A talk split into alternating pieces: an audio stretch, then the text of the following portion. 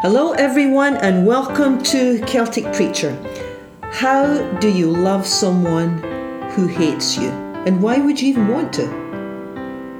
How, how do you love someone who's harmed you? And why would Jesus even suggest such a strange thing? Yeah, that's what we're going to be talking about today. Loving the unwelcome people in our lives. We're looking at the passage in uh, the Gospel of Luke, chapter 6, and I've never actually heard anyone ever say that this is a favourite verse. It is, but it's a well known verse. This is Jesus speaking Love your enemies and do good to those who hate you. Doesn't really make a lot of sense, does it? Love your enemies and do good to those who hate you. It seems impractical, uh, almost dangerous, naive, and certainly impossible to do. How can you possibly love an enemy? And even if you actually don't have an enemy, I mean, just try loving someone who irritates you, or someone who's hurt you, or someone who has disappoints you, or how about someone who makes you angry? Or they simply do things differently from you. How can you love someone like that? You know, it's a strange thing, but in life, you learn more about yourself having one or two difficult people than 50 nice people that you don't have any trouble with. And I think maybe that's because it's the unreasonable people that cause us to look inward they cause us to reflect, which of course can lead on to prayer in a way, because it's like, God, you have to help me with this. I have no idea how to deal with this person. Now, in fairness to this text, the first listeners, Jesus is actually speaking about real enemies here. Now, I'm going to broaden it, uh, the application out to include, you know, unwelcome people in our lives. But before I do that, I do want to just pause for a minute and think about the original listeners. The original listeners to this teaching truly had proper enemies. And I know that there are still, uh, you know, some of you may say, yeah, I, I get it. I do have a proper enemy. So the original listeners had proper enemies. Uh, enemies, as in they could be killed. Enemies, as in war, because the first people that heard this teaching lived in a war torn land. It really wasn't safe to be a follower of Christ. Now, here in North America, for the most part, that is not our experience. But there's plenty other countries where following Christ puts you in the minority group. And when you're in a minority group, you know, that can put you in a very precarious position. And this was the plight of the first listeners to Jesus' teaching. The Roman soldiers stood on the corners of their towns. They lived in an occupied land. So, and the reason I mention this is, is because you can imagine how much they must have hated these Romans, the ancient Romans, and their oppressive ways, and their taxation and their rule and I mention this because Jesus didn't teach in a vacuum. People had real enemies. So when Jesus gives you a line like, you know, the teaching is, love your enemies, that sounded as unrealistic to the first listeners as it does to us. How can you love someone who's, who's threatening you? How can you love someone who has harmed you, or for us today? How can you love someone who broke a promise, lied to you? How can you love someone who criticized you, or let you down, or disappointed you, or demanded too much, or ridicules you, or doesn't appreciate you? How can you love that one? So this is a passage that speaks to this and, and, and so uh, much more serious offences. Now, one of the most helpful things that I ever learned when Jesus speaks about love, it has nothing to do with affectionate feelings. This is often uh, misunderstood. Because the command to love has nothing to do with liking someone. The command to love, Jesus' command to love, has nothing to do with approving of someone or agreeing with someone, just going along to get along. It's not about condoning their behavior. Loving someone, as far as Jesus is concerned, biblical love is an action, it's not a feeling. Biblical love is an action, it's a behavior, it's really a way of living. Now, the feelings, our feelings, may change in time towards someone or not. But the command to love stands regardless of how we feel. In other words, you can, you can love without liking.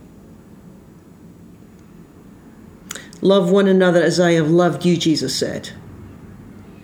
Learn how to do this. Learn how to love one another as I have loved you. So it's like, well, who's the model? Well, Jesus is saying, watch what I do, watch how I live, and learn how to love as I have loved you. Now, it's for all people, right? It's not just for those that we like. So we know it's it's more than our personal affections. It's a call much bigger than my personal likes and dislikes. And it's a way of living that's very different from our own first natural responses. So, this whole idea of learning how to love, or God's way of living in the world, is, is really something that we have to practice. It's not something that comes naturally to us. And also, this applies to learning how to love yourself which was another teaching of Jesus. It's not just about learning how to love people, but Jesus also taught that we have to learn how to love ourselves. But either way, whether you're learning about how to love other people or yourself, it still takes practice. It doesn't necessarily come naturally to us. Because our own first natural response to someone who hurts us, or if they hurt someone we love, it might be to get even in some way right? We might want to give back as good as we get, right? You gossip about me, well, I have a few stories of my own, and I can, you know, I'll, I'll, I can say lots of things about you. Or if you cheat me in business, I can cheat you too when I get an opportunity. Or uh, sometimes if people hurt us, you ignore me, then I'll ignore you. Well, this is just when we mirror behavior. And when we mirror the other person's behavior, Jesus is saying, No, I that's not the way to live. I have another way for you. Walter Wink called it the third way, the theologian Walter Wink. He says, I have another way for you. It's not just being a mirror to whoever has hurt you. I don't want you to copy that. I have another way for you. And in this passage in Luke 6, he gives us an example. Now, at first reading, it's not going to make a lot of sense, but hold on in there. Here's Jesus' example of what it looks like to love. If someone strikes you on the cheek, give him the other cheek. Turn the other cheek. If someone strikes you on the right cheek, give him your left. Now, this is a great example of lost in translation because it really doesn't make a whole lot of sense to us. But to the first listeners, they knew very well what a backhanded slap meant. Because this is what the Romans did to them the backhanded slap. Literally, the backhanded slap is always was always given from a superior to an inferior. So an ancient Roman to an ancient Jew an ancient master to an ancient slave. Jesus says, Someone hits you, you turn the other cheek. Don't hit back and become and, and become just like the one who's hitting you, right? But instead, you turn the other cheek. Now, in those days, that would be an act of resistance. That's an act of resistance. It's not passive. It's certainly not. Jesus doesn't teach be passive. But to turn the other cheek is an act of resistance. It's like Jesus is saying, Listen, I'm giving you another way to live. I'm giving you another way, and it's God's way. I'm giving you another option that you've never considered. In the past, what did you do? In the past, you would fight, fight or flight. That's the that's the usual mode for people, right? Depending upon your personality. You either attack or you avoid. That's the usual way. If you're the fighting type of personality, then your first thought is to get even. And then what happens is is that we end up looking very similar to the person that we don't like. And, and, and actually, this doesn't have to be about big things. I mean, we can fight in small ways too. I mean, con- continually correcting someone is a form of aggression. Continually criticizing someone or controlling someone is a form of aggression. They're all ways of communicating when we're not happy. Jesus is saying, no. Turn the other cheek. Don't get like the very one who's hurting you. And don't run away and avoid. How about a third way? How about a third way? Now, by the way, Jesus doesn't spell out what we're to do in every situation that we're in, right? What he does is he gives timeless principles. So he's not going to say to you, okay, this is how you're going to deal with Uncle Harry when you're around the Christmas dinner table and he starts talking about politics or whatever. He's not going to spell out how you're to handle people that drive you crazy or worse, someone who's hurt you badly.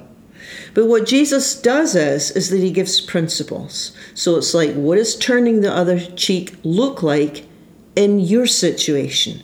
Is there another option that you've never considered? Because some of us are truly not fighters, right?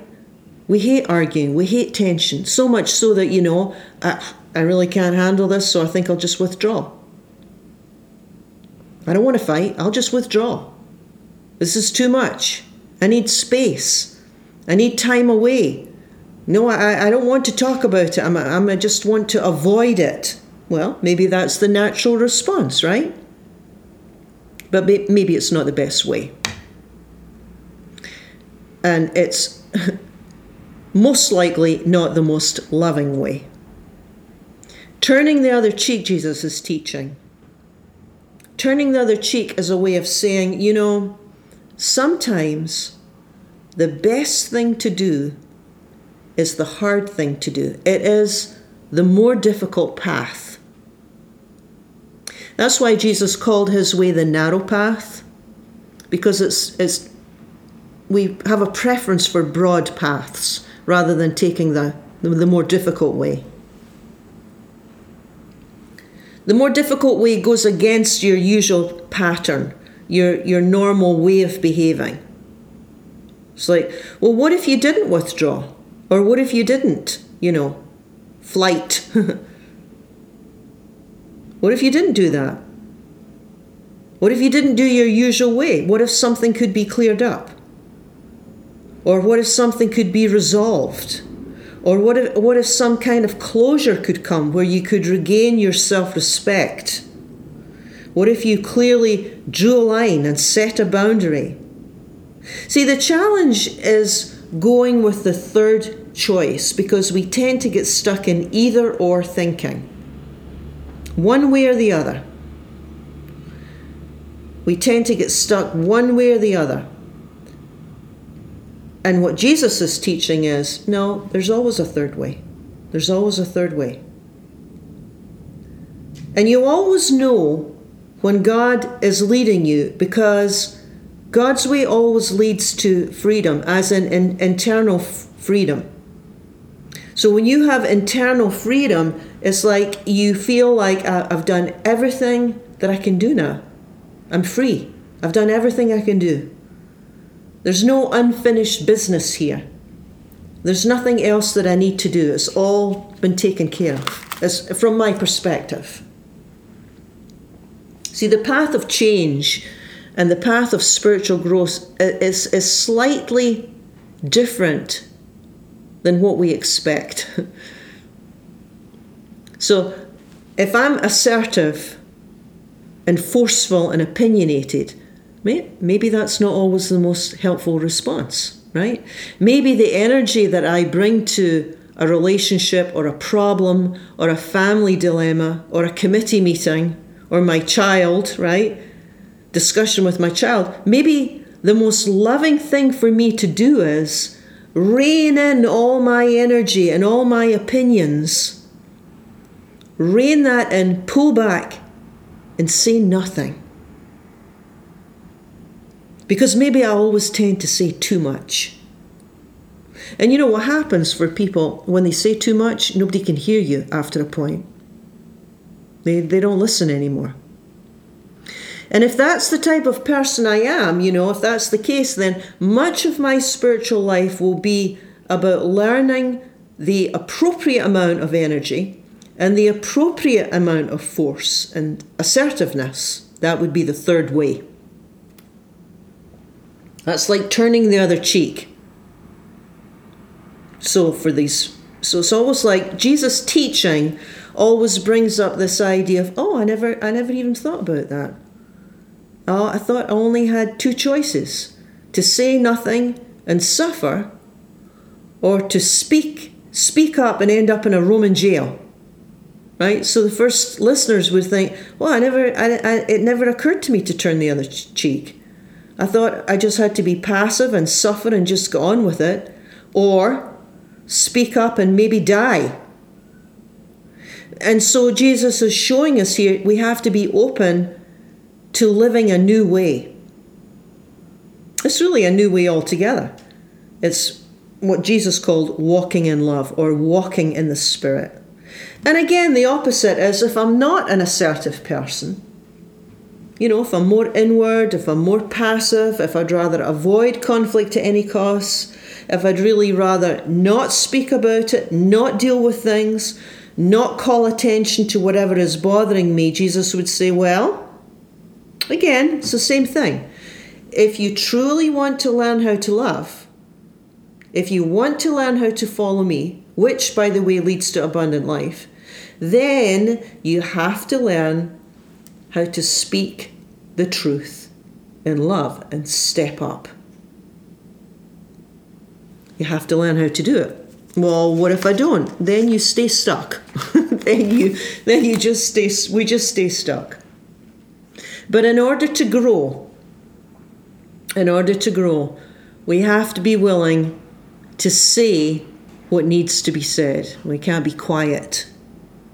It can't be business as usual. If you want to follow and grow into and discover who you were truly created to be. I mean, this is a this is what life is all about. It is discovering and living into who we were created to be. This is a huge part of salvation, which the word I've mentioned before is wholeness. This is what wholeness is. And Jesus is showing us here this third way by turning the other cheek. He's saying you got to learn how to turn the other cheek. Think about the third option. And for us, many times it's like, wow, I, I, I didn't really think I could change that part of me. Well, it's not so much about changing anything, it's more learning how to let go of ways of responding to certain people or certain situations or challenges and learning God's way, what Jesus called the path of love. And wisdom is learning what we can't change and what we can change. That's an important line there, isn't it? Learning what we can change and what we can't. And wisdom is stopping and reflecting before acting or speaking, because rarely our first reactions are helpful. And wisdom is considering a third choice. When we thought we only had two choices, it's like God saying to us, No, no, there's a whole other way here. There's a whole other way. It's like, Really? Wow, that's amazing. That's amazing. You know, when you have someone in your life that is against you in some way, or you feel that against you, you feel like you have an enemy, or you feel like you have someone that's harming you in some way. That's an amazing breakthrough that God's saying, no, there is a third choice here. There's something that you haven't considered, and that and taking that third choice, ultimately, although it is the narrow way, ultimately it's going to lead you into greater freedom. And I'm talking about that internal freedom when you finally feel set free and on the right path. You're honoring yourself. You're being true to yourself. There's the prayer. There's the prayer. There's the heart cry. God, help me to walk in that third way.